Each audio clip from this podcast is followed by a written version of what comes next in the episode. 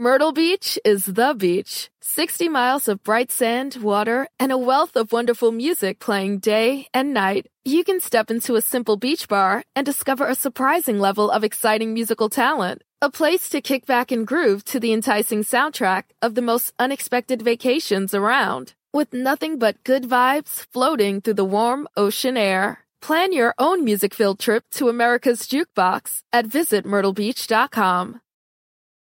Thank you for listening to this Podcast One production, available on Apple Podcasts and Podcast One. Since 1983, Eddie Trunk has been the voice for fans of rock, hard rock, and heavy metal. A best selling author, host of TV's That Metal Show, and seven national radio shows, including Trunk Nation daily on Sirius XM. Interesting. Eddie offers the world his news making interviews, passionate analysis, honest commentary, and who knows what else. So, welcome to the Eddie Trunk Podcast.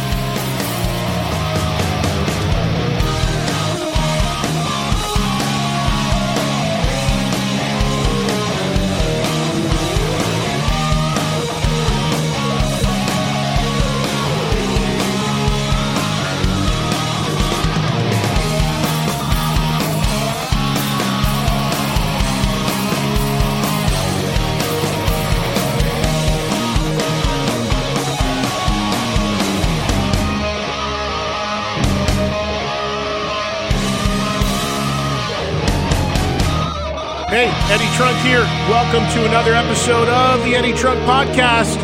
You know the deal, it's free every Thursday. Podcast1.com and Apple Podcasts. Thank you for subscribing and listening each and every week to these great interviews that I bring for you, or to you, I should say. All of them originating on my daily Sirius XM show, Trunk Nation. Hear it on volume, channel 106, live daily 2 to 4 p.m. Eastern Time, replaying every night, 10 to midnight Eastern, or on demand anytime you want on the SiriusXM app, including some cool video from some of my recent interviews you can see if you are a subscriber.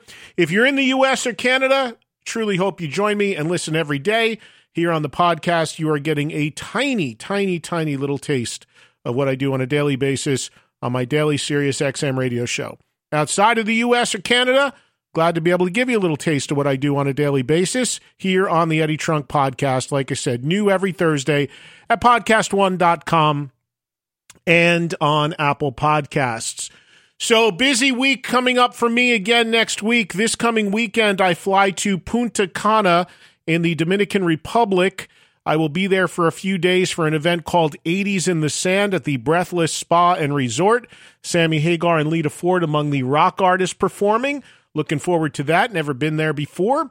Uh, from there, I go to Los Angeles, get ready to host the annual Dio bowling event at Pins in Studio City. Uh, my bowling team consists of Brent Woods, Steven Adler, Dave Grohl, and Geezer Butler, along with our contest winner who donated some great money for charity for the Dio Cancer Fund. Cannot wait to see you for this always a wild event on November 7th in Studio City at Pins for Dio Bowling. And then from there, it's over to Houston, where I will host the second annual Foam Henge at the Karbach Brewing Company, featuring Accept and Ace Frehley and Pat Travers. Uh, it's going to be a great, great afternoon there in Houston. It was a great time doing that event last year. I'm thrilled to be back. Really cool spot, really cool location. Foamhenge November 10th in Houston. If you're attending that, I'll see you there. That's the next run of rock and roll craziness coming up for me. Hope to see you out and about at these shows. Also, a quick note my SiriusXM show on volume will be in best of mode, and that is for the week of November 4th. So I'm not going to do a live radio show around all that travel. I had a bunch of vacation time I needed to use from SiriusXM before I lost it. So I'm going to be uh, in best of mode on the SiriusXM show the week of November 4th and Monday, November 11th, back with live shows on Tuesday, November 12th. You can enjoy all the best of stuff, including a lot of great best of programming you'll be getting in my 2 to 4, 10 to midnight Eastern slot if you are a listener on 106. And like I said, live shows resuming on November 12th as far as the daily Sirius XM show. New podcast, of course, every Thursday here for you, regardless of wherever I'm at and whatever the hell I might be doing. So, a double dip this week, a lot of interview content. So, the open is going to be short. Two guitar greats for you. First up, Vivian Campbell. Vivian is, of course, the guitar player in the in Def Leppard, one of them at least, along with Phil Collen. He is also the sole guitar player in the band called Last in Line, which has released two studio albums of original material and also includes Vinny Appice from the original Dio band. And they also do a bunch of Dio material from the first two albums. They've been opening some shows for UFO and also doing some headline shows around downtime that Viv has from Def Leppard. It's pretty remarkable because Vivian will go from playing a club with Last in Line and then shift right into playing like an arena or a stadium with Def Leppard and love doing both. I give him a lot of credit for doing that. I've known Viv for a long time. We have a great conversation with him coming up as they were getting ready to play a show that has since happened in Tulsa that I hosted that was a lot of fun. But you'll hear us reference that show that has now happened already, but still an interview worth checking out.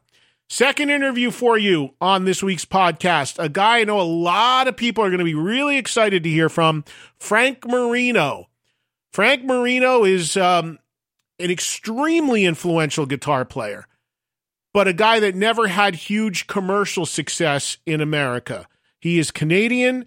Uh, he just put out a new DVD Blu ray. If you are in the know about Frank Marino, you are no doubt very excited about the fact that you're about to hear an interview with him because he doesn't seem to do a lot of them. My first time talking to him, my first time meeting him, and I think you're going to enjoy this conversation. So, Frank Marino, a Frank Marino and Mahogany Rush fame second. First up, Vivian Campbell of Def Leppard and Last in Line here on the Eddie Trunk podcast. Also, quick note I did a broadcast last week from LA on my Sirius XM show with Kim Thayil of Soundgarden and also Mike Levine of Triumph. That is on demand on the Sirius XM app. There's video coming of that as well. That rainbow broadcast was extremely last minute. I only did it on three days' notice. So I thank everybody who came out to it. And also, uh, a big heads up you know, I tell you guys all the time please follow me on social media because that's how I can tell you when last minute things and cool opportunities come up. I even give some stuff away via my social media Twitter, where I am most active at Eddie Trunk, and of course, Instagram at Eddie Trunk. Fan page on Facebook, don't really do too much there. EddieTrunk.com, the official online home. So please follow on Twitter. Up to the second news info and updates do some stuff on Instagram as well. And of course, the website, music news, and my appearances and all that right there on eddietrunk.com. All right, we'll come back. We'll start with Viv. We'll finish up with Frank Marino. Hope you guys enjoy this edition of the Eddie Trunk Podcast. The Eddie Trunk Podcast.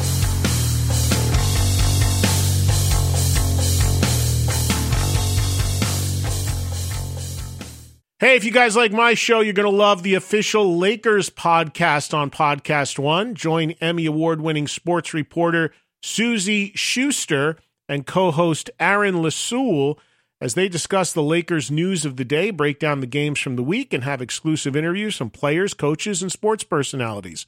Don't miss the official Lakers podcast every week on Podcast One or wherever you get your favorite podcast. This is the Eddie Trunk Podcast.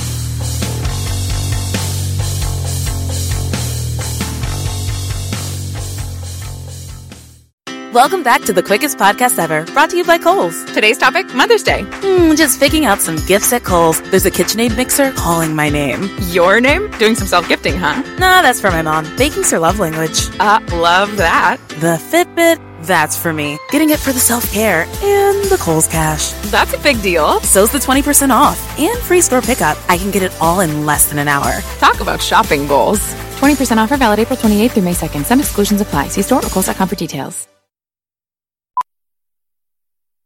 Okay, parachutes ready. Boy, the things I go through to get auto loan rates as low as 1.04% APR for 36 months on new vehicles with PenFed. You are aware that you don't have to be a military member to save hundreds on your auto loan, aren't you? Anyone can join PenFed. As someone terrified of heights, I probably should have looked into that. Probably. Drop me off at the shore. PenFed Credit Union. Visit PenFed.org slash autos or call 1-800-247-5626. Advertised rates available through the PenFed car buying service. To receive any advertised product, you must become a member of PenFed, insured by NCUA.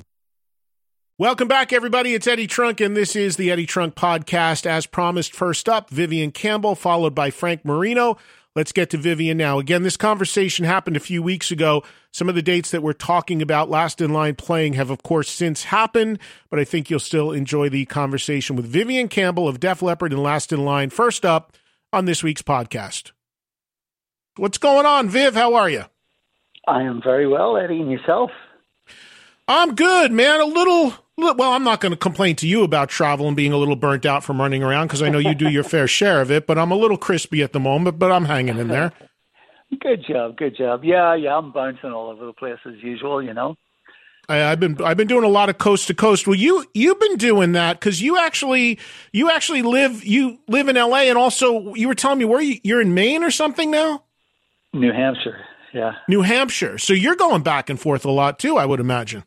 Yeah, yeah. Um, that's I'm in LA at the moment, and I've been there for about a week, and yeah, and then I'm about to do some more shows with Last in Line. I actually have a Leppard show. Def Leppard are playing um, festival date in Nashville on Saturday night, and then I fly from there on to Phoenix to start uh, uh, Last in Line run of shows, uh, most of which involve our opening for UFO which is a band well, you know something about. yep, yep. Well, first of all, I'm hosting the festival in Tennessee this weekend, so I'll be oh, seeing you. Great. Oh, great! I'll see you then. Excellent. Yeah, I'm looking forward to it. You guys are headlining one of the days. It's a pretty, it's pretty cool. I don't know if you looked at the whole lineup, but it's it's everyone from. It's literally one of the days is Lynyrd Skynyrd and Slayer back to back on the same stage.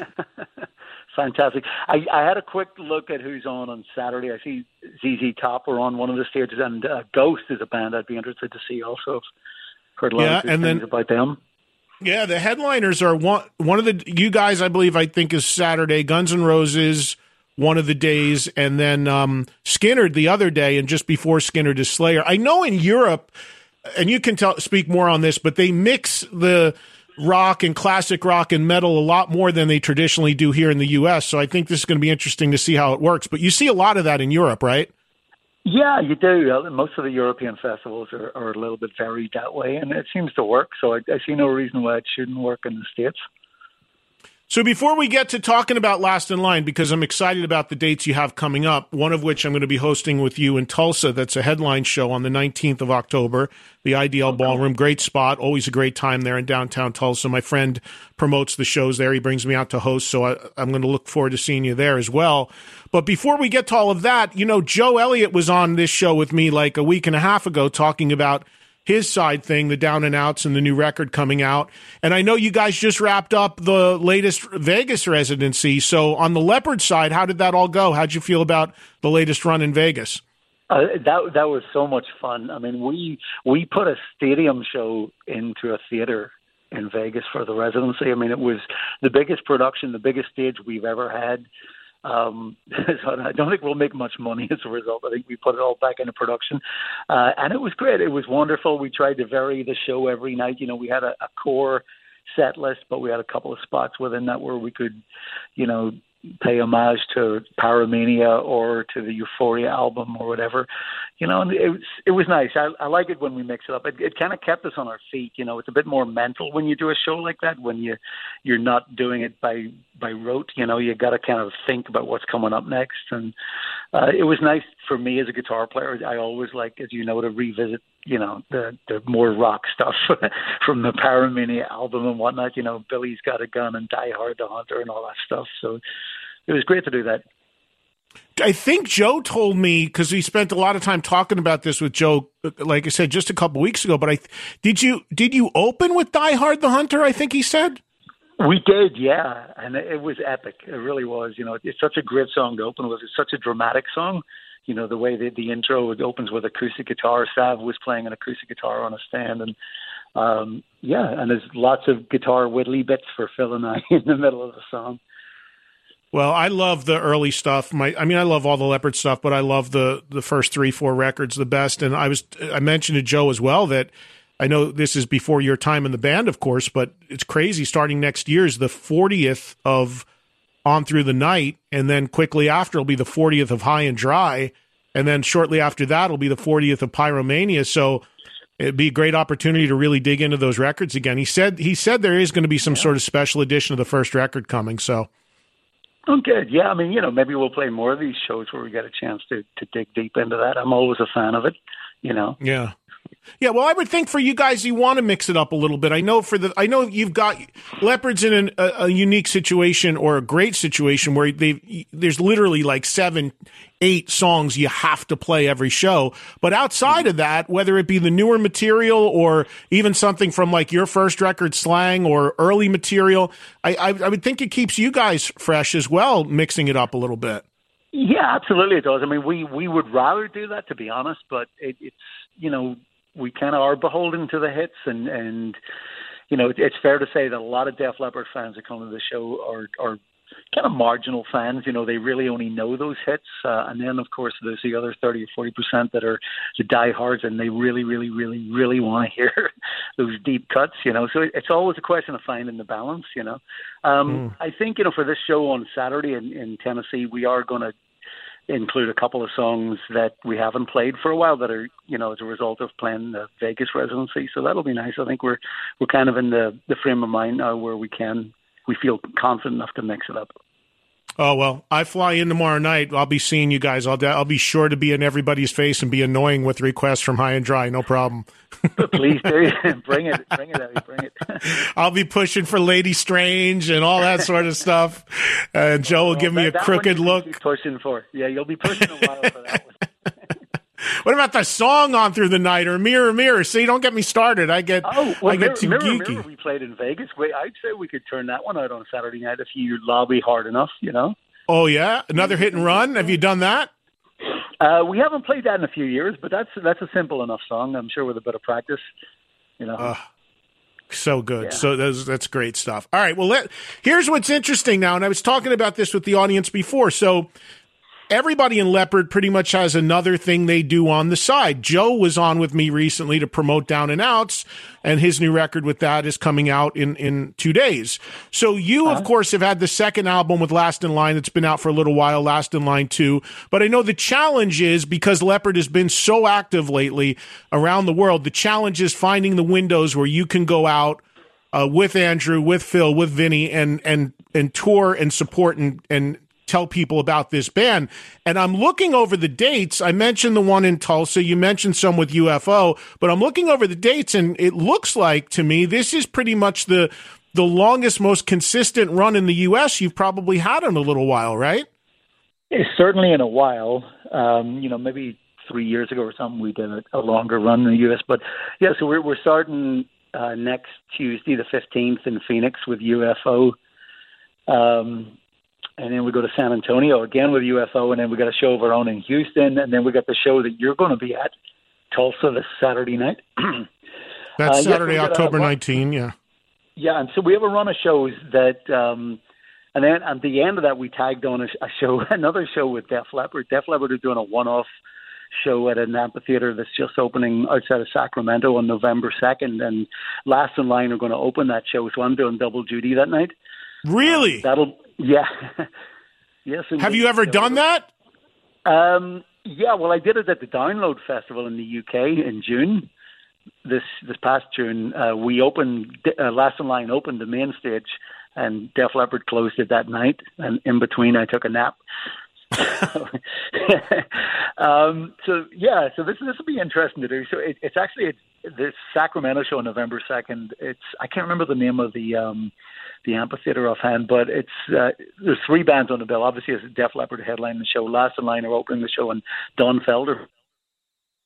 Oh wow! Strange, strange bill, but there you go. Um, so that'll be fun. And then after that, we've got another four shows on the on the East Coast with Last in Line, and then a couple of weeks later, we go to Europe, and we got a couple of week run over there in the UK and mainland Europe so it's it's been busy enough. You know, as you said, I, I do try and, and fit in as many shows. Literally, I mean, especially this last year or two, when I'm not working with Def Leppard, I'm working with Last in Line, and vice versa. So it's it's been very very busy for me. But I, I I'm happy to do it. I really enjoy my work with both bands, and and in the case of Last in Line, I mean, you really do need to go out and do the shows. You can't just you know, do what we're doing now, have a, an interview or whatever, and make a video and put a record out. You really got to manifest things, and you know, you got to go out and play live, and that's what it's all about. And it's a lot of fun to do, you know. So, and it keeps me sharp. I mean, I really think I'm playing the better best I've ever played in my entire career as a result of this, you know, and, and enjoying my work with with both Def Leppard and Last in Line.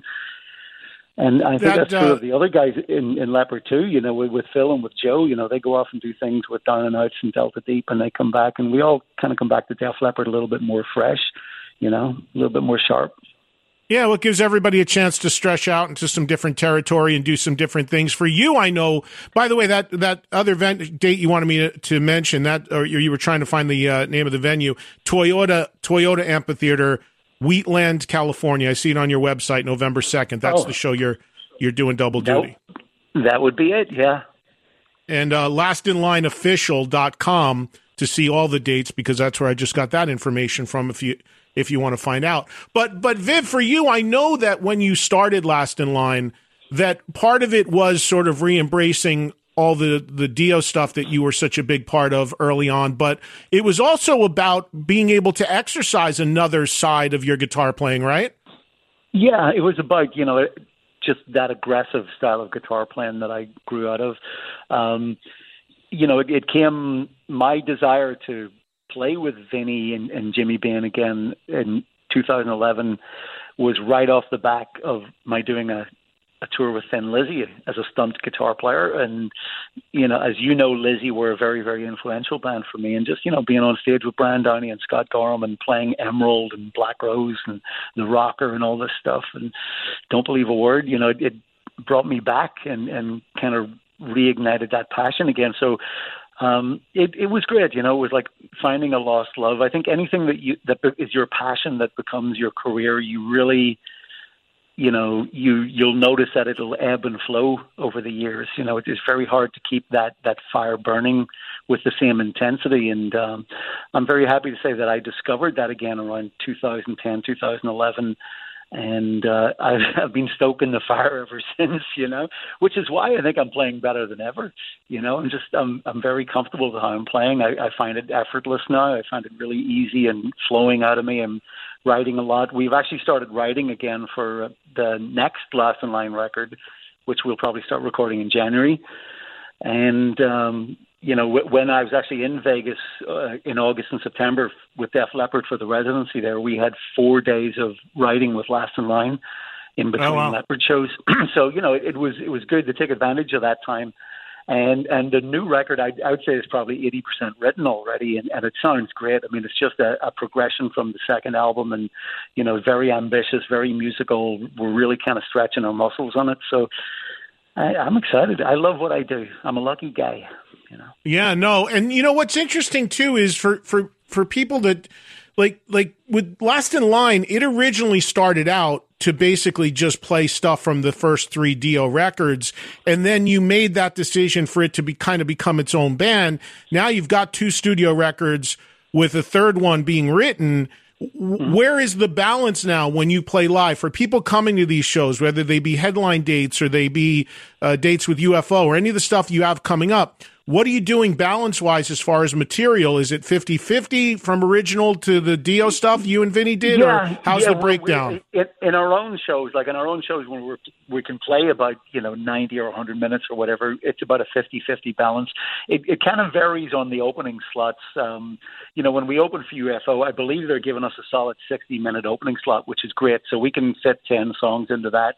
So it, it'll probably be you know five of each or or or maybe six and four. I don't know yet what the set's going to be for the opening slot, but yeah, we're we're on average about 50-50. Uh, when we did the the Download Festival, as I mentioned earlier, uh, this past June, when when uh, I did double duty, both Last in Line and, and Def Leppard, we only had a 30 minute slot because we were the first band on the main stage, and we, we decided to make a statement for that because it was such a a high profile show. Um, we we fit in six songs and, and we played five of our own. The only Dio song we played there was uh, sorry Rainbow in the Dark, which we closed with. So uh, it was a bit of a statement by us, and we we felt that it was a good opportunity to make that statement because it is principally a new band. You know, even though we've taken our name from the second Dio album, and I think we might have talked about this before. You know, had I known back then in mid 2011 when we were just jamming for the first time, and, and I said, let's go out and do some club shows. and I was the idiot who said, let's call it Last in Line. That seems appropriate. Ronnie's passed away. Jimmy and Vinny and I were the last in line, and it's the name of a song and name of an album we we wrote recorded with Ronnie, so it made perfect sense. Um, but back then, I had no idea that it was going to get to the stage where we'd have a couple of albums out, you know, and, and be working on our third. So.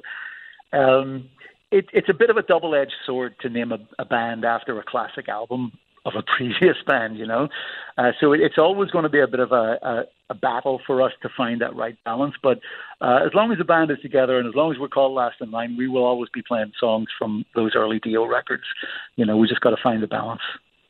And you, you, it took you a long time to come around to embracing that music. I mean, I know when we've talked about this, when you started with Ronnie, you were very, very young and uh, and you know fairly inexperienced in the big picture of the music business and all that. But I remember talking to you long before you you ever did Last in Line, and you you seem to have really sort of a conflicted feeling about the early stuff you did with Dio. And I remember always saying to you, man, Viv, so many people love that, and what you did on those records is so iconic. And you seem to have really come full circle on it now, where not only are you doing it with Last in Line, but like you said, embracing it and acknowledging that side of you as a player. I mean, how did that that happen? Like, what, what, what, was there an event? Was it Ronnie's passing or something prior to that? Was there something that that sort of tripped for you to say, "Hey, I should be proud of this," and let me go back and rediscover it a little bit? Yeah, you're right. It, it did take a long time, and it has come full circle. Um, and a lot of different things happened, and a lot of different things were, were pivotal in getting to where it is. Um, you know the, the way the way I was fired from the band, and, and after having invested so much of my my energy and my passion into it, into those first three Dio albums, um, you know, it, it did it hurt so much for so so many years, and I, I wanted nothing to do with it, and I I didn't look at it as my legacy.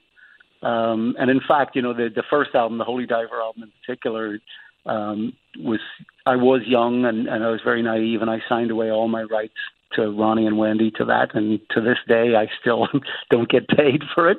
You know, which is I, I kind of had to get over all of that. Uh, but I, I looked at the catalog very, very differently. It, yes, it was Ronnie's legacy, but it was also Jimmy Bain's and Vinny Appice's and very much mine as well. And, and we all uh, collectively created those early albums, and and they were great records, and and they're records to be proud of, and I am very proud of them now.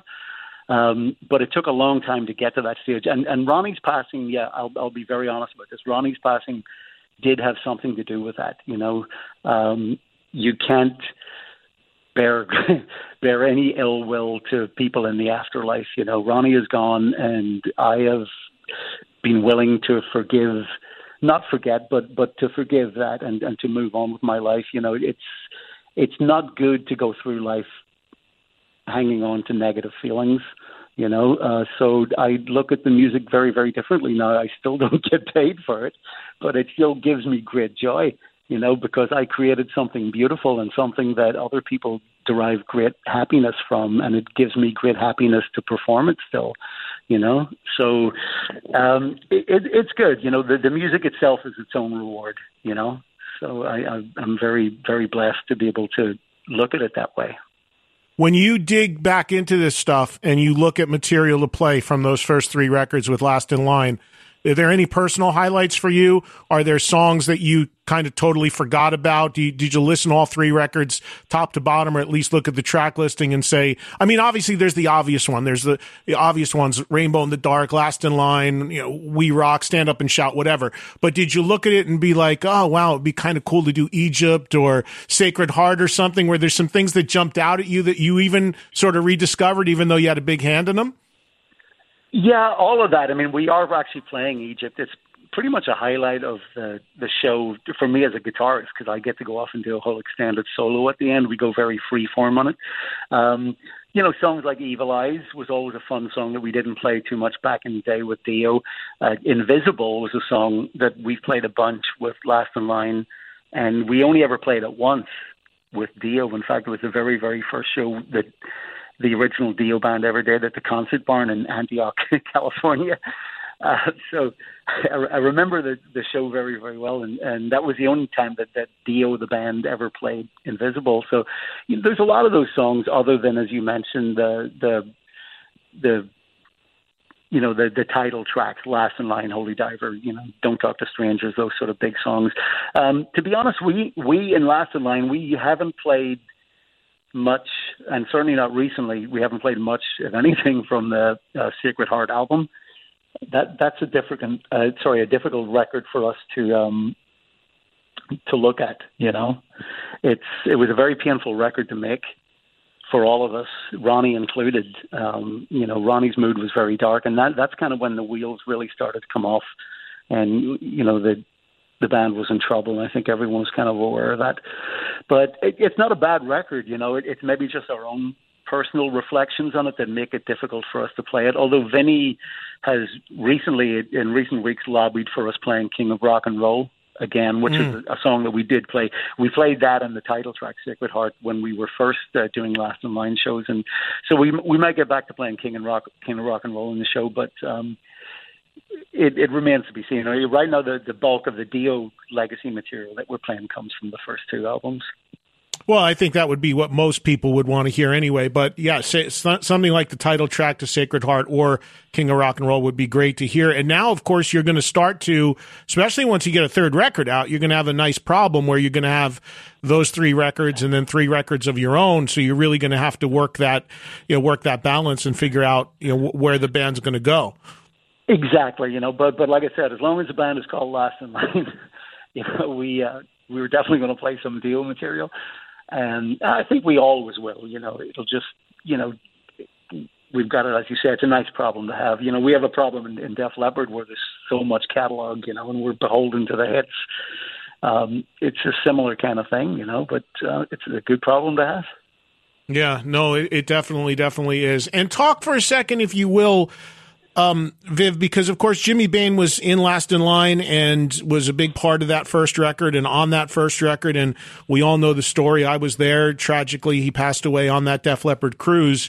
Uh, Phil Soussan comes in and has now been in the band and has now made a record with you guys and has been touring with you for a while. How has that all worked out? Perfect, actually. Um, you know, Jimmy was Scottish, Phil is English, so it keeps the two Americans and two European balance, which is what the which is what the original Dio band had, and which is what we've always had in Last in Line with, with Jimmy from the start. We've we've carried that through with with Phil. Um, obviously, he's cut from the same cloth, you know, having been with Ozzy back in the eighties. Um, he's a, an incredible musician. I, I'd say musically, he's not the same kind of bass player that Jimmy was. Jimmy was such an uh, epic, toneful player and such a fundamental player. Jimmy's timing was impeccable. Um, he was just really foundational in his playing and his sound. Uh, Phil is a much more ambitious, much more adventurous bass player, kind of like John Entwistle to The Who and Geezer Butler in Sabbath. You know, he finds a, a pocket to fill you know, and a place to make a statement. He's uh, an ambitious musician. He's a great songwriter, um, and he, he's really fit into the band very, very well. He's got a great sense of humor, which is exceptionally important for this band, and indeed for any band. You know, you spend a lot of time, as we call it, in submarine duty. You know, in a van or whatever, or in a dressing room. So we've got to get along, and I'm happy to say that we all do, and we we have a lot of laughs and a lot of good times together. And he's very easy to work with, and uh, he's a great writer, and his input has been. Um, you know immense with with the the second album as it has been on this upcoming record. You know, it's funny. I saw something making the rounds on social media where I guess you did a Last in Line interview and somebody, you had to defend the fact that Last in Line was not a money grab. And I just laughed out loud at that because I'm like, how stupid could somebody be to think like, like I've seen you like, I've told the story one year. I saw you at Rocklahoma one year playing on the side stage in the middle of the day with your dressing room, a tiny little trailer with no bathroom over there. And then the next year you played Rocklahoma with Leppard headlining the main stage with a whole artist compound. I'm like, what are people talking about? If there's anything that ever wasn't a money grab, it's your desire to go literally from stadiums to clubs to play this music that you like. I mean, it's, I don't know where people come up with this stuff. It's crazy. Well, well, people don't know how the industry works. You know, I mean, no, you know, people think that we're millionaires because Jimmy and Vinny and I wrote the Holy Right. Diver album with Ronnie. You know, it's like we don't get a penny for it still to this day. But you know, that's that's we have to kind of recalibrate our thinking about that. You know, like I said earlier, it's the reward is the music itself. You know, yeah, it'd be great to get paid for it, but you know, guess what? I'm very fortunate. I get paid with Def Leppard, and I make a very comfortable living doing that. Uh, yeah, I mean, my my work with Last in Line is a passion project. It's I, I fly Southwest Airlines. I carry my own guitar. I'm excited when I get to stay in a Holiday Inn Express because that's as good as it gets. You know, uh, I'm also excited when the Sprinter van drive is less than 500 miles. You know, it's, I'm excited when I get to eat something other than another cheese sandwich.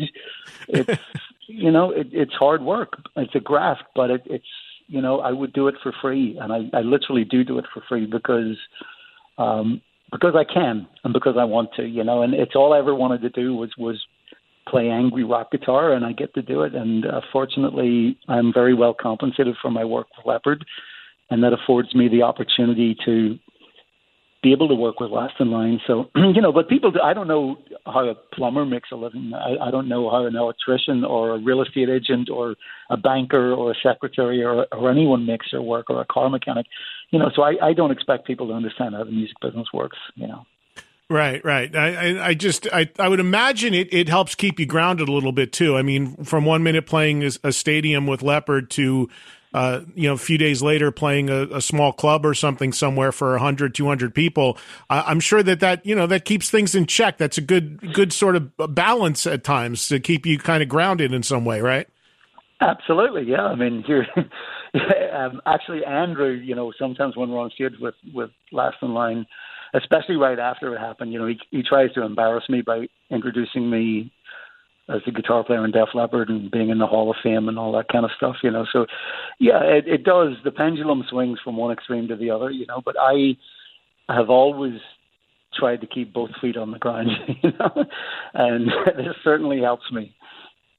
And one and one more thing on Dio before I let you go. I never really heard your thoughts on this, and obviously you worked with Ronnie for a number of years and made uh, three very very classic records. Certainly two extremely classic in those first two, and certainly knew you know knew the guy very well at one point where you when you played with him. What what is your take on the on the? It's not just Ronnie. I mean, other people are rolling out holograms too. But what is your take on the Dio hologram? Do you have any any thoughts or comments on it? Well, I haven't seen it to be honest. I and it's not something I need to see because obviously I was there. I, I performed on stage with Ronnie hundreds and hundreds of times, but I, I realize that there's a whole generation of people who never got the chance to see Ronnie. So for them, it's a very valid thing. You know, it's helping to keep uh, the legacy of, of Dio music alive, and that's that's a good thing. It's good for all of us. I mean, good for me. It's good for Vinny. It's good for Jimmy's memory. Um, so I, I have no bones with it. You know, if people want to go see it, it's a very different thing to what we do with with Last in Line. Um, but I mean, holograms in general, I've I've never witnessed it in the flesh. I don't know how realistic it looks, how scary it would look. Um, it remains to be seen. You know. Mm. Yeah, well, it's an emerging thing. I was in a casino a couple months ago, and there was a the the act playing in the casino was a double bill of Buddy Holly and Roy Orbison. Oh I was God. like, I looked You know- three times at the poster, and then it said real small underneath, you know, produced by whatever holograms. And I was like, wow, this is really becoming a thing. Well, we are we are living in, in a, a world that's becoming more and more disassociated and, and more virtual. You know, um, Yeah. but what, one thing that will never ever be able to be replicated is the the interaction between real musicians playing in real time. You know, in a, in a in a room, any sort of an environment, an arena or a club or a theater or whatever. Um, it's you know it vibrates through your entire core being. You know, and it's it's a very um, existential sort of a uh, a feeling, you know, and and it's why I love doing what I love doing, and why playing live is the greatest aspect of of my career.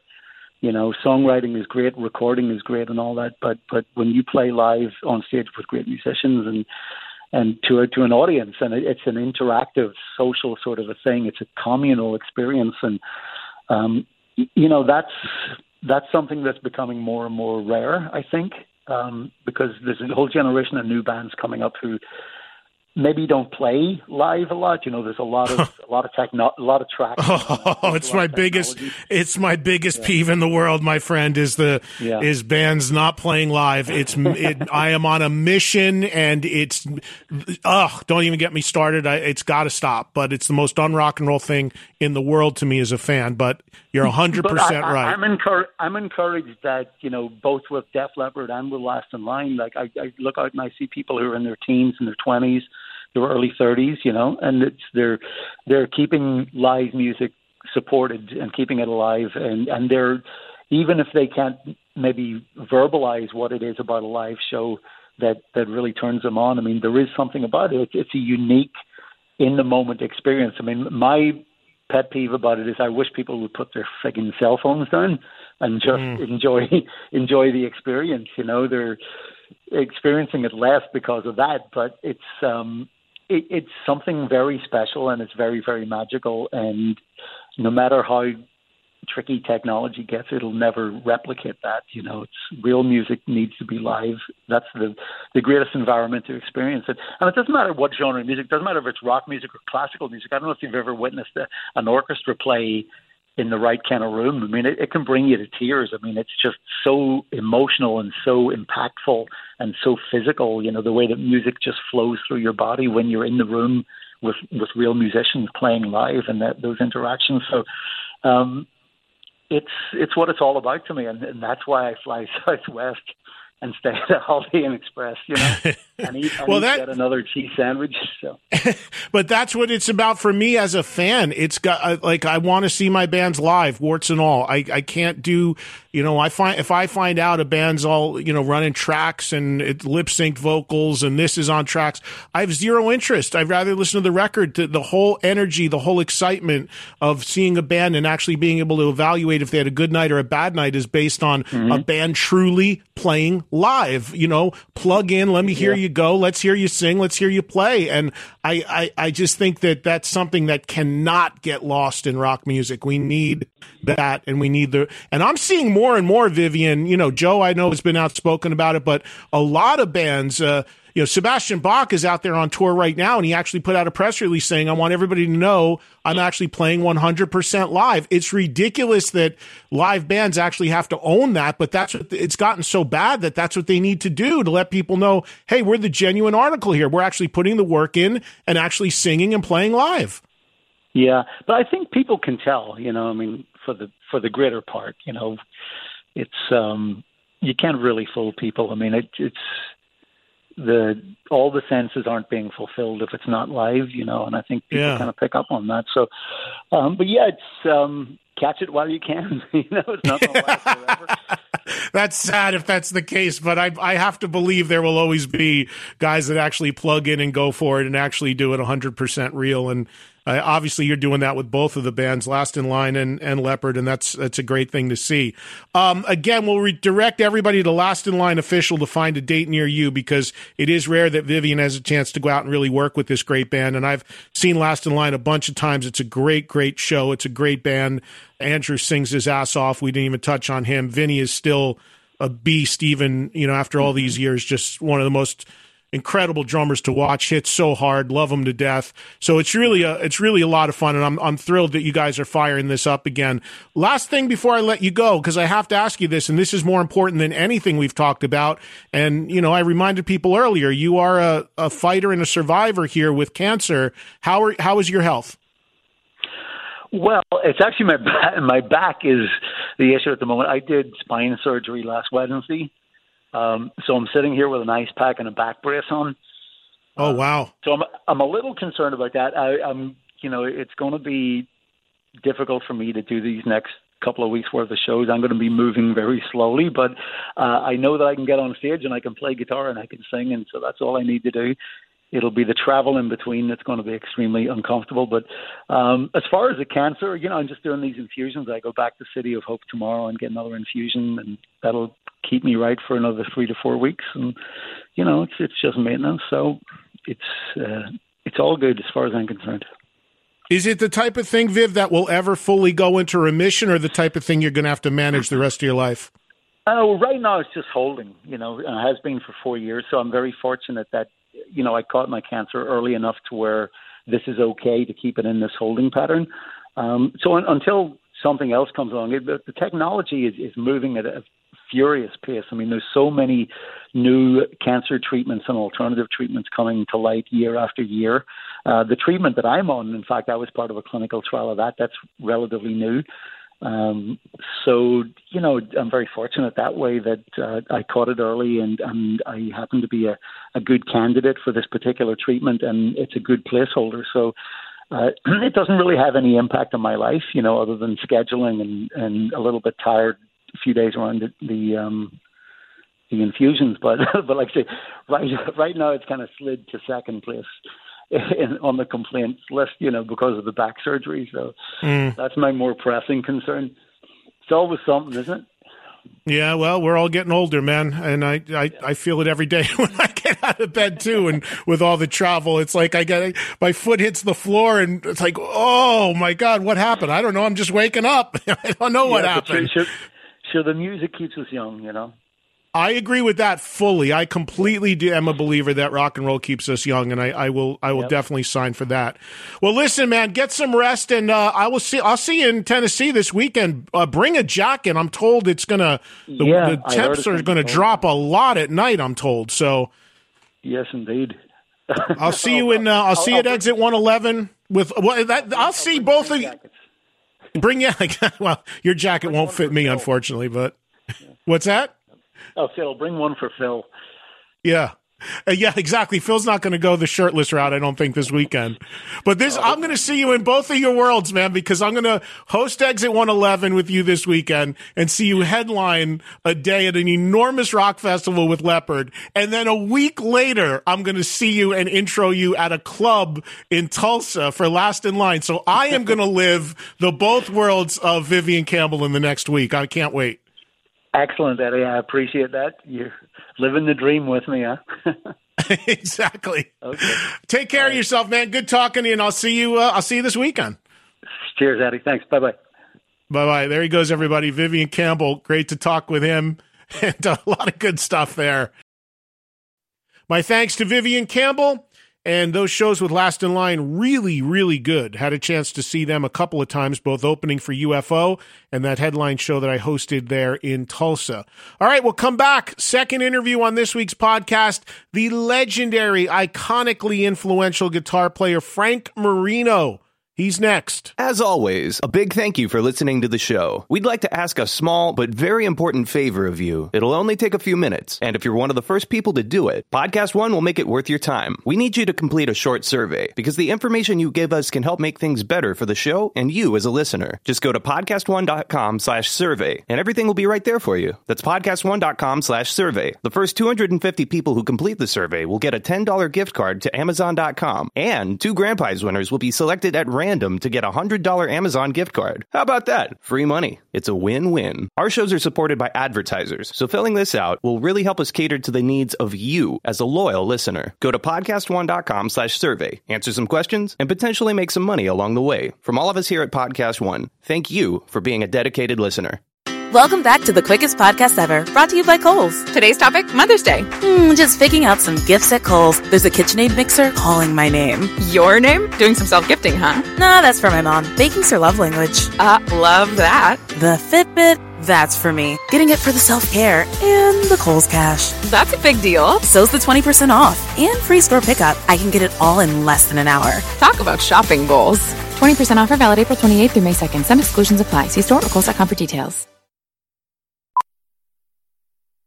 Okay, parachutes ready. Boy, the things I go through to get auto loan rates as low as 1.04% APR for 36 months on new vehicles with PenFed. You are aware that you don't have to be a military member to save hundreds on your auto loan, aren't you? Anyone can join PenFed. As someone terrified of heights, I probably should have looked into that. Probably. Drop me off at the shore.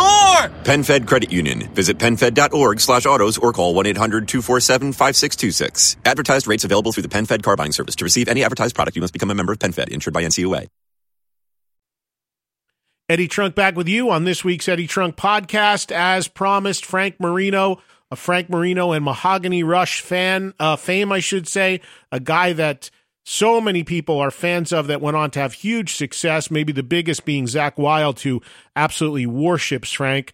Don't hear from him all that often. This is the very first time I ever talked to the guy or met the guy. We talk about his new Blu ray. The interview, as you're about to hear, happened over the phone, but it was great talking to him.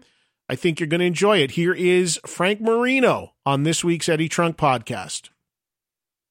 Frank, it's uh, nice to meet you over the phone. How are you? It's great to meet you too, Eddie. I'm pretty good. Everything's okay. I've heard nothing but amazing things about some of your shows and say the last they've been sporadic. I know there's not been a lot of them, but friends of mine who've seen you play in recent years just come back raving and raving and uh, it's long overdue that we get a chance to chat and obviously this new collection that's just come out is uh, is pretty exciting. The fans seem to be really pumped and it's it's an amazing set. Tell me a little bit about how this came together.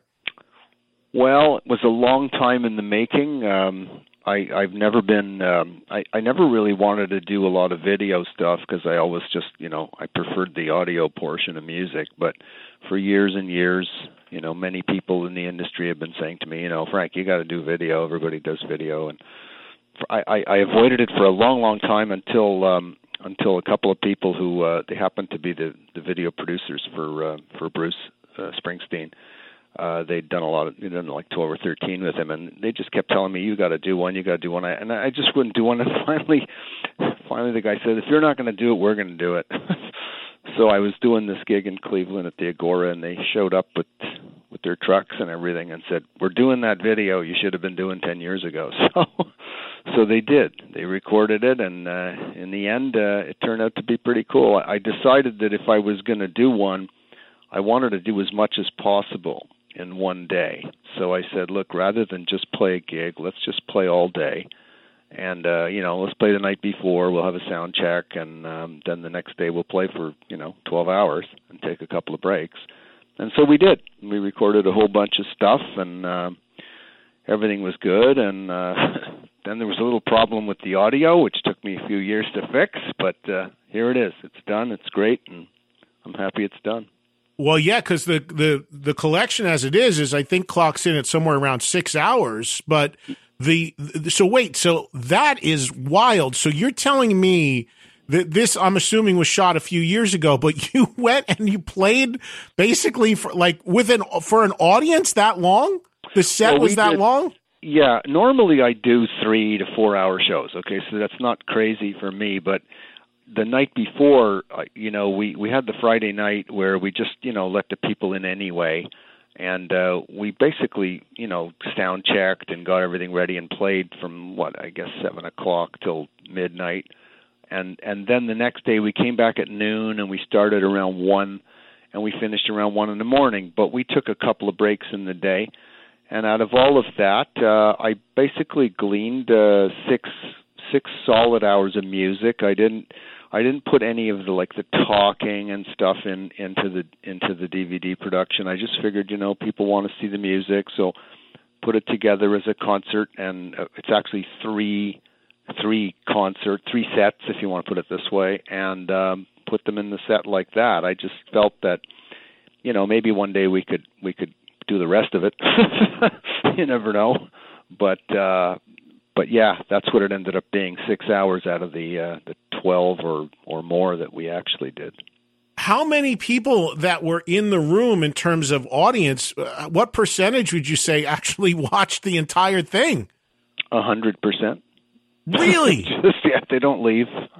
Um, it's always been like that with us. Uh, we have a look. We have a really sort of a dedicated kind of. Um, I, I I hate to use the word fan base because I, I'm more like supporters. You know, I think fans Right. is kind of like a bit, uh, you know, different than I'd like to say. So they're supporters. They've supported the act. Um, uh, some people have said, you know, that the, the the fans of the group are almost like deadheads. All right, in a sense that they, you know, follow us from gig to gig, and they're Yeah, I was going to say good. it. So, it sounds kind of like a jam band mentality that's kind of common Oh, in the jam band community. Yeah, Eddie, totally. I mean, like, uh, look, that's what I did in the late '60s. Like when I started, uh, you know, that's what the band is. I mean, let's face it, I'm not a singing star, and uh, it's not like we had pop tunes or uh, hits and stuff like that. it really is a, a an original jam band. Yeah. Um, and and and we still do that to this day. Like what you see on this uh, on this Blu-ray or this DVD is pretty much what we've always done, and uh, it's very very natural. It's just the way the way I was started in music, you know, and, and I've always I've always maintained that, you know, it's just something I do because I like it and I love it actually, and and I think you know we've got those kind of supporters that uh, that kind of like that too. They're not all players, by the way. You know, it's it's not just guitarists and players that uh, that follow what we do. It's people that like that kind of organic, you know, make it up as you go music type of thing. Although there are songs, of course, from the albums, but it's a lot of it's jamming. Yeah, no, that is wild. I didn't realize it was to that degree, and that it was a full, it's a full weekend experience to to go and see Frank Marino. And you know that does make sense now too, because obviously you're, and I talk about this all the time. All the time, the '70s were the era for the live record. They were, and the live record could break a band in the 70s. They were landmark releases. Unfortunately, not not much of of note in terms of real success for live records since the 70s, but there's so many great live ones, including Frank Marino Mahogany Rush Live. And I notice in looking at the liner notes to that record, even back then, you wrote that you would apologize because due to the confines of even a double record or whatever, you weren't able to pre- present your full show even then. Right, we weren't, and the label that I was on at the time, which was Columbia, was very adamantly against me even doing a live record. And uh so you know they they were like you know no no no you've got to do you know another studio record. And i i mean you know they were fighting me from day one. That's why i left and finally left in the 80s it was just like i couldn't take it. Every album was an argument. But uh yeah the when the when we finally did insist on on having the live record done they put it out. They half of that record was not not released. There's still more of that record somewhere you know that they didn't release, uh, and that sort of upset me at the time. Uh, because they just you know they wouldn't get behind it. The funny thing about it though is that you know here we are in what 2019 and if you look at the Columbia catalog, I mean, they're still selling that record so, of all the Mahogany Rush records. So it it turned out that they were quite wrong about how people might accept a live album. You know, look, our band um, has always been supported by by by the public. You know, we really never got a whole lot of radio. Uh, we really never got a whole lot. We, you know, we did a couple of TV shows and we, we were on the radio for a couple of tunes, but certainly not the hundreds of tunes we did do.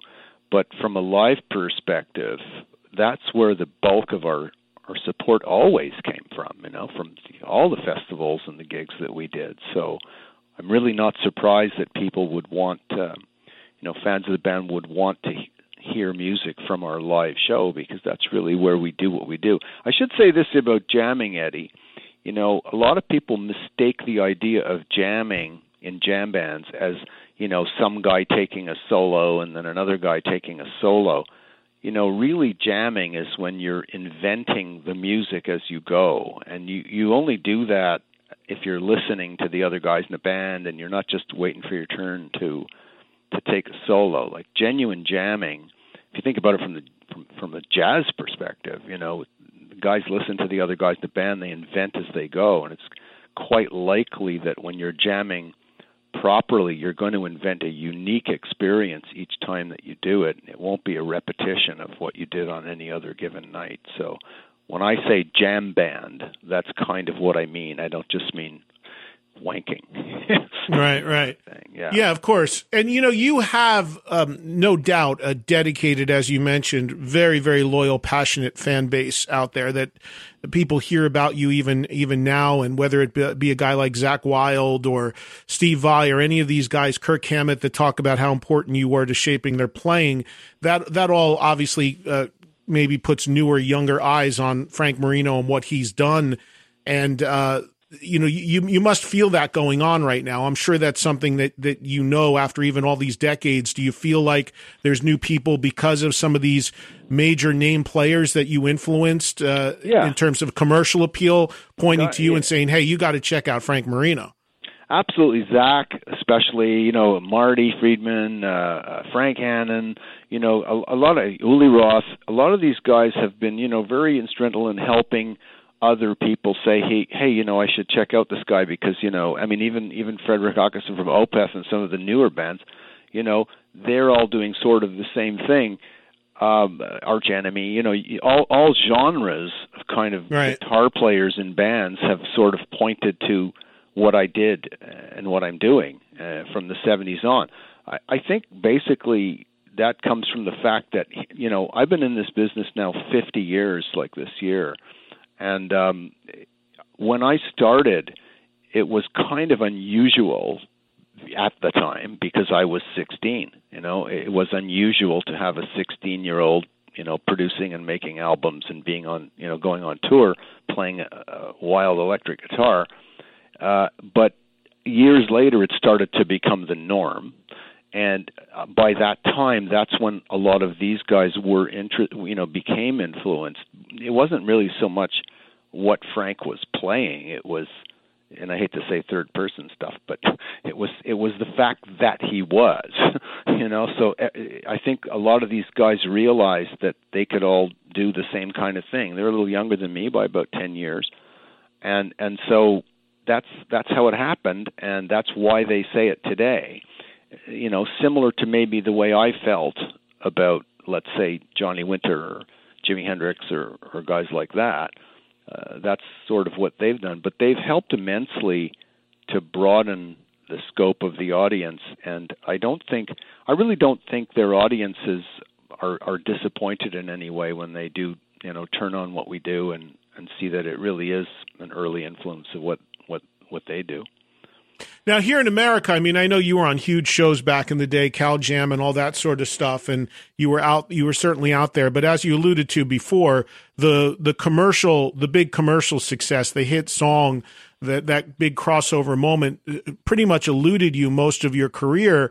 Do you, did did you find that frustrating? Was that something you were sort of chasing, or were you so much sort of in this free spirit, I'm going to do it the way I want to do it mode that you knew that was probably going to come with the territory, being that creative and expressing yourself the way you do?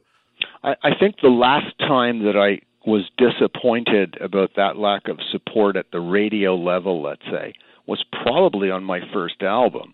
Uh, just because they, you know, the record company that had signed me at the time had made this big allusion to, you know, the fact that, you know, this is going to be something and it's going to be on the radio. And at the time, we didn't really want to even do that. We were considered a counterculture band. Uh, and you know I considered us a counterculture band that were just doing it to have fun. And these guys sort of talked us into recording. They were like you know the enemy. Oh no. We're going to you know get hooked up with the establishment. This is what people were thinking in 69 70 71 and so you know we did this thing. And then of course it didn't really do anything at radio. And I think I was a bit disappointed because they had kind of convinced me that it might do something. But by the second album um that I, I had totally you know not cared about it because I really didn't before either. Um, and so by the second album, I just started doing what I wanted to be doing, and consequently, a lot of those songs are too long for the radio, uh, too many solos for the radio, uh, not enough harmony vocals, you know. So naturally, I never expected it. And when we did get some radio play, for instance, late at the end of the 70s, you know, I think it was in 1980 or something, we finally got a what was considered a number one radio hit with a song called Strange Dreams. It was not intended to even be that. It was just one of the songs from the album that happened to catch on at uh, I think it was KLOS, and it became number one for you know on 160 stations for many weeks, as I recall. But the funny thing about that tune is that there was no guitar solo on it at all. It's the only tune I've ever done that didn't have a guitar solo. So it was completely I was like, okay. so now we got on the radio, so now what? You know? And then I just kept on, you know, doing what I'm doing. But you're right. I'm I just do what I'm doing, uh, always have, always will. Don't really care about fame, okay? That's not something that interests me all that much. Otherwise, I'd probably be touring a lot more. Uh, but I just, you know, I want to, I want to make music and have a good time doing it, and and make sure that the, that the supporters uh, uh, have you know hear good music when we play it that's honest straight from the heart. And uh, so I, I don't tour as much for that very very reason you know. I'm not cha- i'm not chasing anything tell you the truth well, a lot of these artists, I think, they tour, and some of them, I think, make the mistake of over touring, and some of them have to do it out of necessity because that's the only way they can make a living these days. Record sales, record deals aren't what they once were. Uh, throughout the '70s, with the deals you had and all the big shows you did, were were you smart with your your budgeting and your money, and uh, oh, God, been no. able to set no, yourself? No. Oh, you were. No, no, oh, God, no. I, I don't. I don't even own a home. You know. Oh, okay. I'm a, I'm a guy that lives in a rental and you know drives a 15 year old car. It's it's I don't uh, you know I have a nice family with daughters and you know we we all do whatever we can to survive. I'm I'm the Right. same guy I was in in 1971, but except I'm I'm an older body. Uh, but no, I didn't. Uh, there was no money. You know, the money that that that it looked like there was, that illusion of the money, it was all spent at the studio. It was all, you know, paid back to the record company. I've never seen a, you know, royalty check from them. And and so we were not that kind of act. Now I know some acts have made, you know, they've done well with whatever money they've had and they've, you know, got some of them have TV shows. But, you know, that was never never me. And um I, I certainly I can certainly tell you that the music industry has has certainly not been something that made me any kind of money to, of note. okay, it looked like it did, you know, because we're playing a lot of big places and Right. we're doing a lot of records and but all of it was spent on that and there was always some manager or some agent or some record person who was telling you you know we're we're going to put this up and you got to spend it on this or spend it on that so none of us came away with uh with any kind of serious dough otherwise I'd probably have a house today and uh and I don't and I never will so that's about the end of that you know The other big difference you talk about between you now and the younger Frank Marino, it, it, because I know that this played a, a role in, in your exploration of music, and that was when you were much younger. You did drugs. You did you you had issues with LSD and, and things like that. Can you talk a little bit about that? Well, Because that's that was really way before. That's what people don't understand. I, I, you know, I started. It was the hippie generation, 1967. You know, summer love, all that kind of stuff. And I was the young kid who had the older brothers and the older sisters who were into that whole, you know, hippie thing. And so I was the mascot kid that they would drag along because I was three or four years younger than they were. And uh, of course, I started doing all the stuff that everyone was doing, which was, you know, smoking grass and hash and dropping acid. Now, by the time I blew my mind on it, which was in 1968, I never did another drug or a drink again. And I only started playing guitar in 68 when I blew my mind because I actually learned to play guitar while I was in the hospital. So there's a there's a, a thinking out there that I did this entire psychedelic music career, which I do, uh, based on the fact that I was taking drugs and getting high. I I have not had a drug or a drink since I came out of the hospital, but all my music is certainly very much influenced by it. And um, so, no drugs. Drugs like LSD played a part in shaping, let's say, who I became when I became this musician. And yes, it, it took a long time to wear off with the situation that I had. So naturally, a lot of my early music, and especially the earliest stuff, was very, very much uh, about that kind of experience, not about the drugs themselves, but about trying to express those feelings.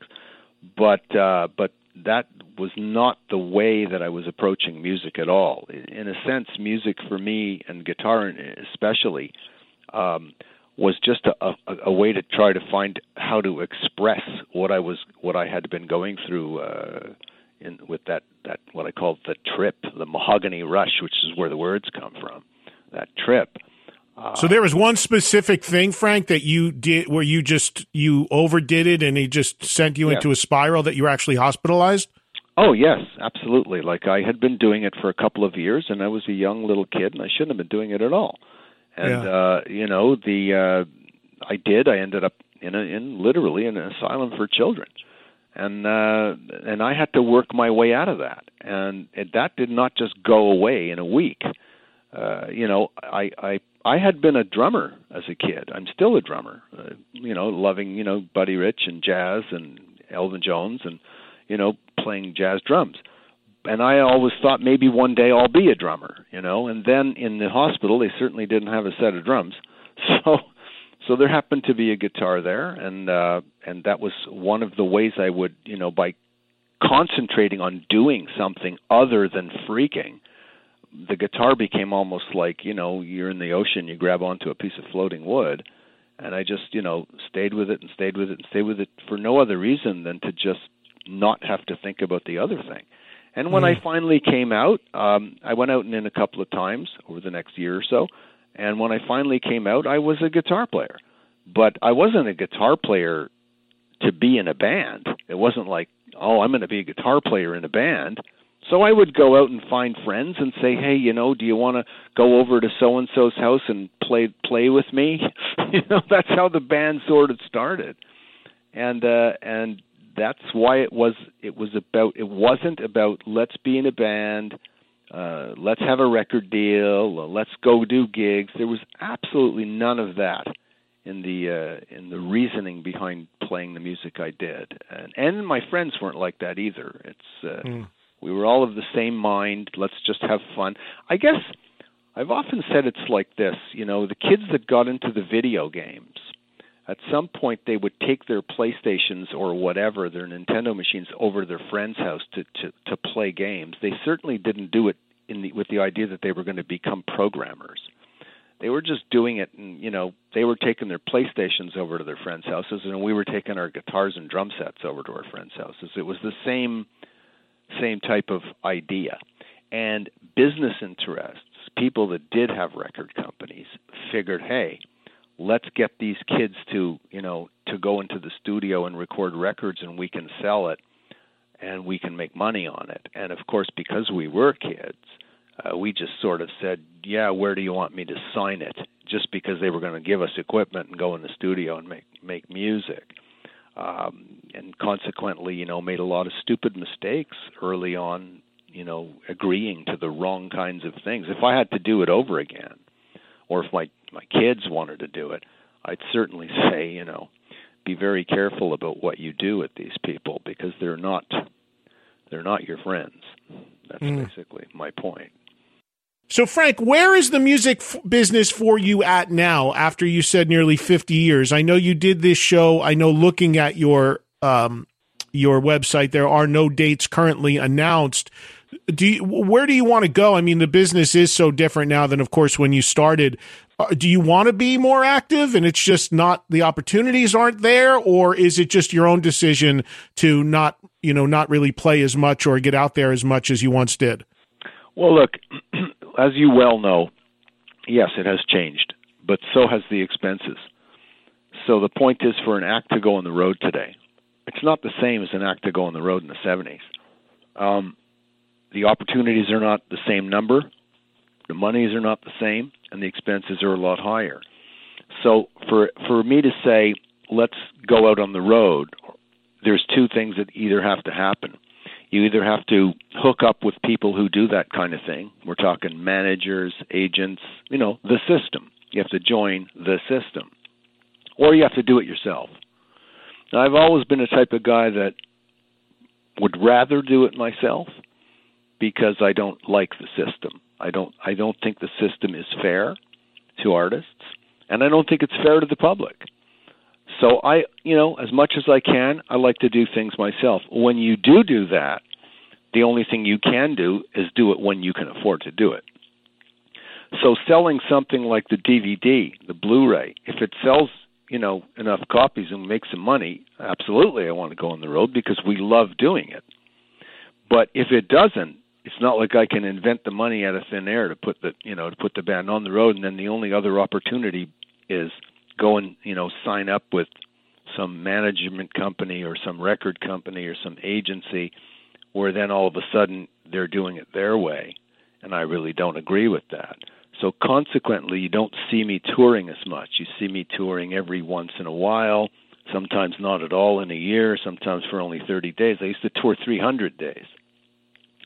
I love playing. We love it. We love it so much that when we are playing, our sound checks are like four hours long. you know, we don't just go in there and check our equipment. We go in there and play mm. all day, and then we play all night. that's where we come from. That's the mentality of who we are and where we come from.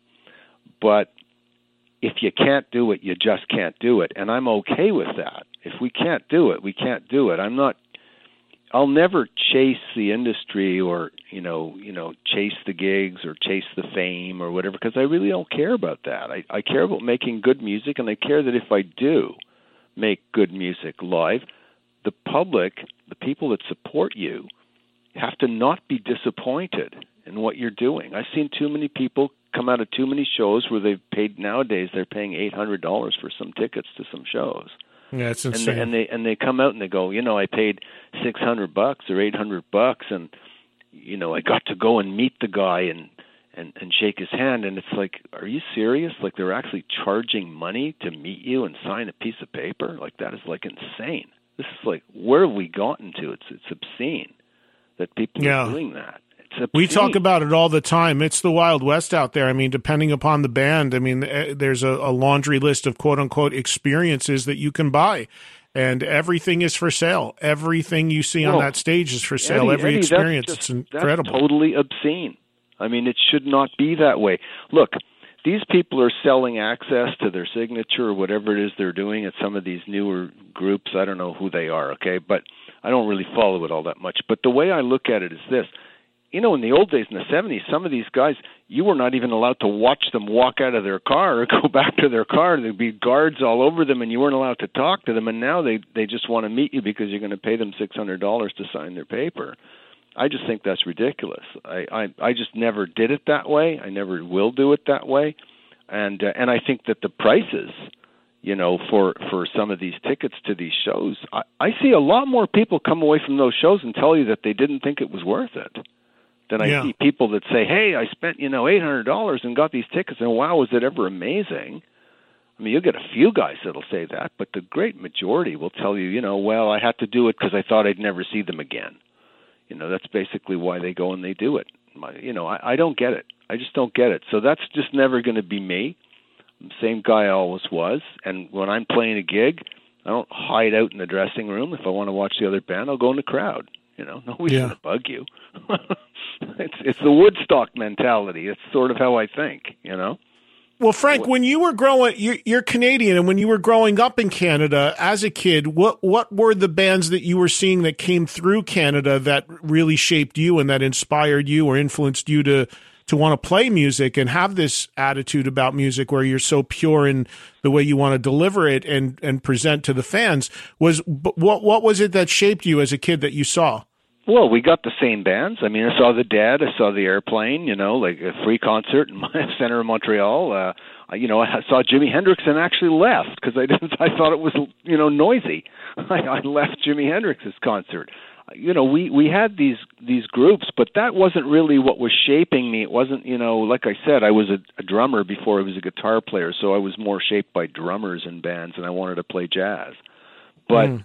but to be shaped by the music scene, we're talking, you know, post 67, 69, uh, to be shaped by the camaraderie that was going on between groups. You, you, it was normal. Like if you were doing local festivals or you were watching other bands who were bigger, fame, more famous, everybody had was kind of friendly.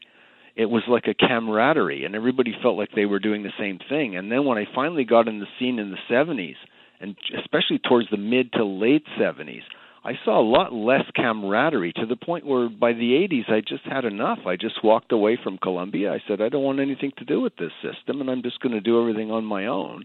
And I didn't, you know, I left Columbia. They didn't leave me. and so I just said no. You know, I want to I want to stay true to what it was that made me love this when I was young. You know, whether it was the Jimi Hendrixes or the Johnny Winters or the guys that I just loved what they did musically. It was about the sound, not about the spectacle.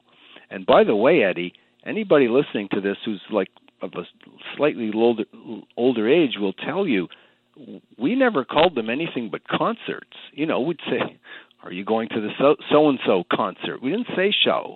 We didn't say spectacle. They mm-hmm. became shows and spectacles. The music got put back to the second rate. It was like people weren't even looking at the music anymore. We weren't listening. They were just looking. And Were so you I ever? don't- I don't want that. You know, I want it to be about the music, really. not Were about you the ever- personality. Were you ever approached, or did you ever have any interest in joining another band? Has did an established band ever come to you at some point and say, you know, hey, would you be interested in joining up? We need a guy, or did that not appeal to you? Well, on two occasions I was offered that. On the first occasion I was only 17, I think Paul or maybe even 16, 17. Paul McCartney was putting Wings together and somebody came to me from a record label said Paul McCartney's putting a band together and they might want you know you could probably get that gig if you go and try and I said I wasn't interested and the reason I wasn't interested was cuz I didn't want to leave my friends behind which was my you know drummer and bass player. So I said no no no. The next time that happened was about 10 or more years later they were putting together the band called Whitesnake I think with David Coverdale. And I was in Germany at the time and again it came to me from business people. And they say you know we're putting together this group and it's going to be with david coverdale and blah blah blah and they might want a guitar player. Would you like to be in it? Uh, and i said no i'm really not not interested in doing that because that would have meant that i was going after a career and that's just not me. I'm not at all. In fact the last guy to go after a career. It's like to me it's kind of funny you know, it's it's it's really comical that people chase that kind of thing. Hmm. Like I said, the personality shouldn't matter. It's it's about the music and who's making you know and how the music is being made. And when we play a concert, I don't think anybody leaves disappointed. And it's not because we're you know we're amazing players. It's because I think they can understand that there's an organicness to it, a kind of an honesty to it that we're just putting our best foot forward and trying to do whatever we can at the time you know? Yeah which is which is becoming increasingly rare. One one thing one last thing i wanted to ask you which i read and i was always wondering if this this was true. Are you one of the first people to ever play a guitar wirelessly? I think i am uh, because because ken schaffer who invented the schaffer vega uh, wireless diversity system he brought me the prototype because I've always been a very technical guy. You know, I build my own gear and stuff. You know, and so he used me as a as a kind of a guinea pig. I still have it. It's actually it's like a yellow version of it. It's really weird. And he gave that to me, and and in those days I was getting a lot of flack because of the whole Hendrix thing, and people were saying, you know, this guy, you know, saying all that kind of nonsense. And so I used to tape the transmitter with gaffer tape right to the face of my guitar so that people would because I knew they'd see no cord and then they'd think oh he's faking you know? So so which there's a lot the of that going on today too frank. That's the biggest I problem going on today. to the front of the guitar to show people there was a device there and and they wouldn't think I was faking. And then and then there was this article once in Creem magazine or something that said oh Frank Marino's crazy. He tapes his cigarettes to the front of his guitar. They thought it was a cigarette pack yeah but I was I was one of the first if not the first and um and yeah that's when I started I haven't ever used the cord since by the way that was what 75 Really? Wow, that's interesting because there's people that still to this day swear by the cord. and uh, you, Oh, yeah. you, you, Yeah, they broke the cord they- a long time ago. Yeah, the tech the techie guys that swear by the cord don't understand why they like the cord. They can tell you, well, it sounds warmer and this and that. I can tell you the technical reason why that is, but if you know that, you can make your own wireless sound exactly the same. It's just that they don't realize what's happening when they use the cord electronically and why they like it. So I've used one ever since because I know technically how to make my amps or my my gear sound like I want to. And uh and so I've used it because I just think the idea of being chained to a cord is really, you know, I mean, look at everyone with their phone today. Imagine if they all had cords. Imagine the traffic jam. Bit inconvenient for sure. Yeah. Frank, I, I enjoyed the hell out of talking to you, man. I really did, and uh, it's it's long overdue, and I'm glad we had the chance to do it, and hopefully we'll do it again soon. Um, I'm uh, out of time here at the moment, but I want to tell everybody once again to check out Frank's brand new six hour live concert DVD Blu-ray. It's a whole box. You get everything in there. It's a it's a beautiful set. MahoganyRush.net. Or if you dot, go or there, dot com or dot com. or Oh, okay. It came up for me as dot .net, but it No, or dot net, .com. It's dot net slash DVD, but yeah, it gets you there. Yeah. Yeah. Okay, so there you go. More specifically, mahoganyrush.net slash DVD if you want to get right to the page that Yeah. has the information about getting uh, this uh, this incredible set that you've put out. And you know, fingers crossed, man. I hope I get a chance to see you live. I know you. I know you did a show in New York a number of years ago, but uh, we'll keep an eye on the website and keep me posted. Should you should you do some dates, and we'll help you get the word out. I would love it. Thank you, Eddie. It's been great talking to you. Great talking to your people, and uh, I hope we we get together sometime soon. Same here, Frank. Thanks so much. Take care. Okay. All right, man. Ciao. See ya. There he goes, everybody. Frank Marino. Huge thanks to Frank Marino. Hope you guys enjoyed that. Thanks earlier to uh, Vivian Campbell, who you can see touring with Last in Line. Their latest album is Last in Line 2. And of course, touring with Def Leppard, who seem to always be on tour these days. Hope you guys enjoyed this week's podcast. Thank you so much for listening. Please be sure to follow on social media at Eddie Trunk, Twitter and Instagram predominantly. EddieTrunk.com is the official online home.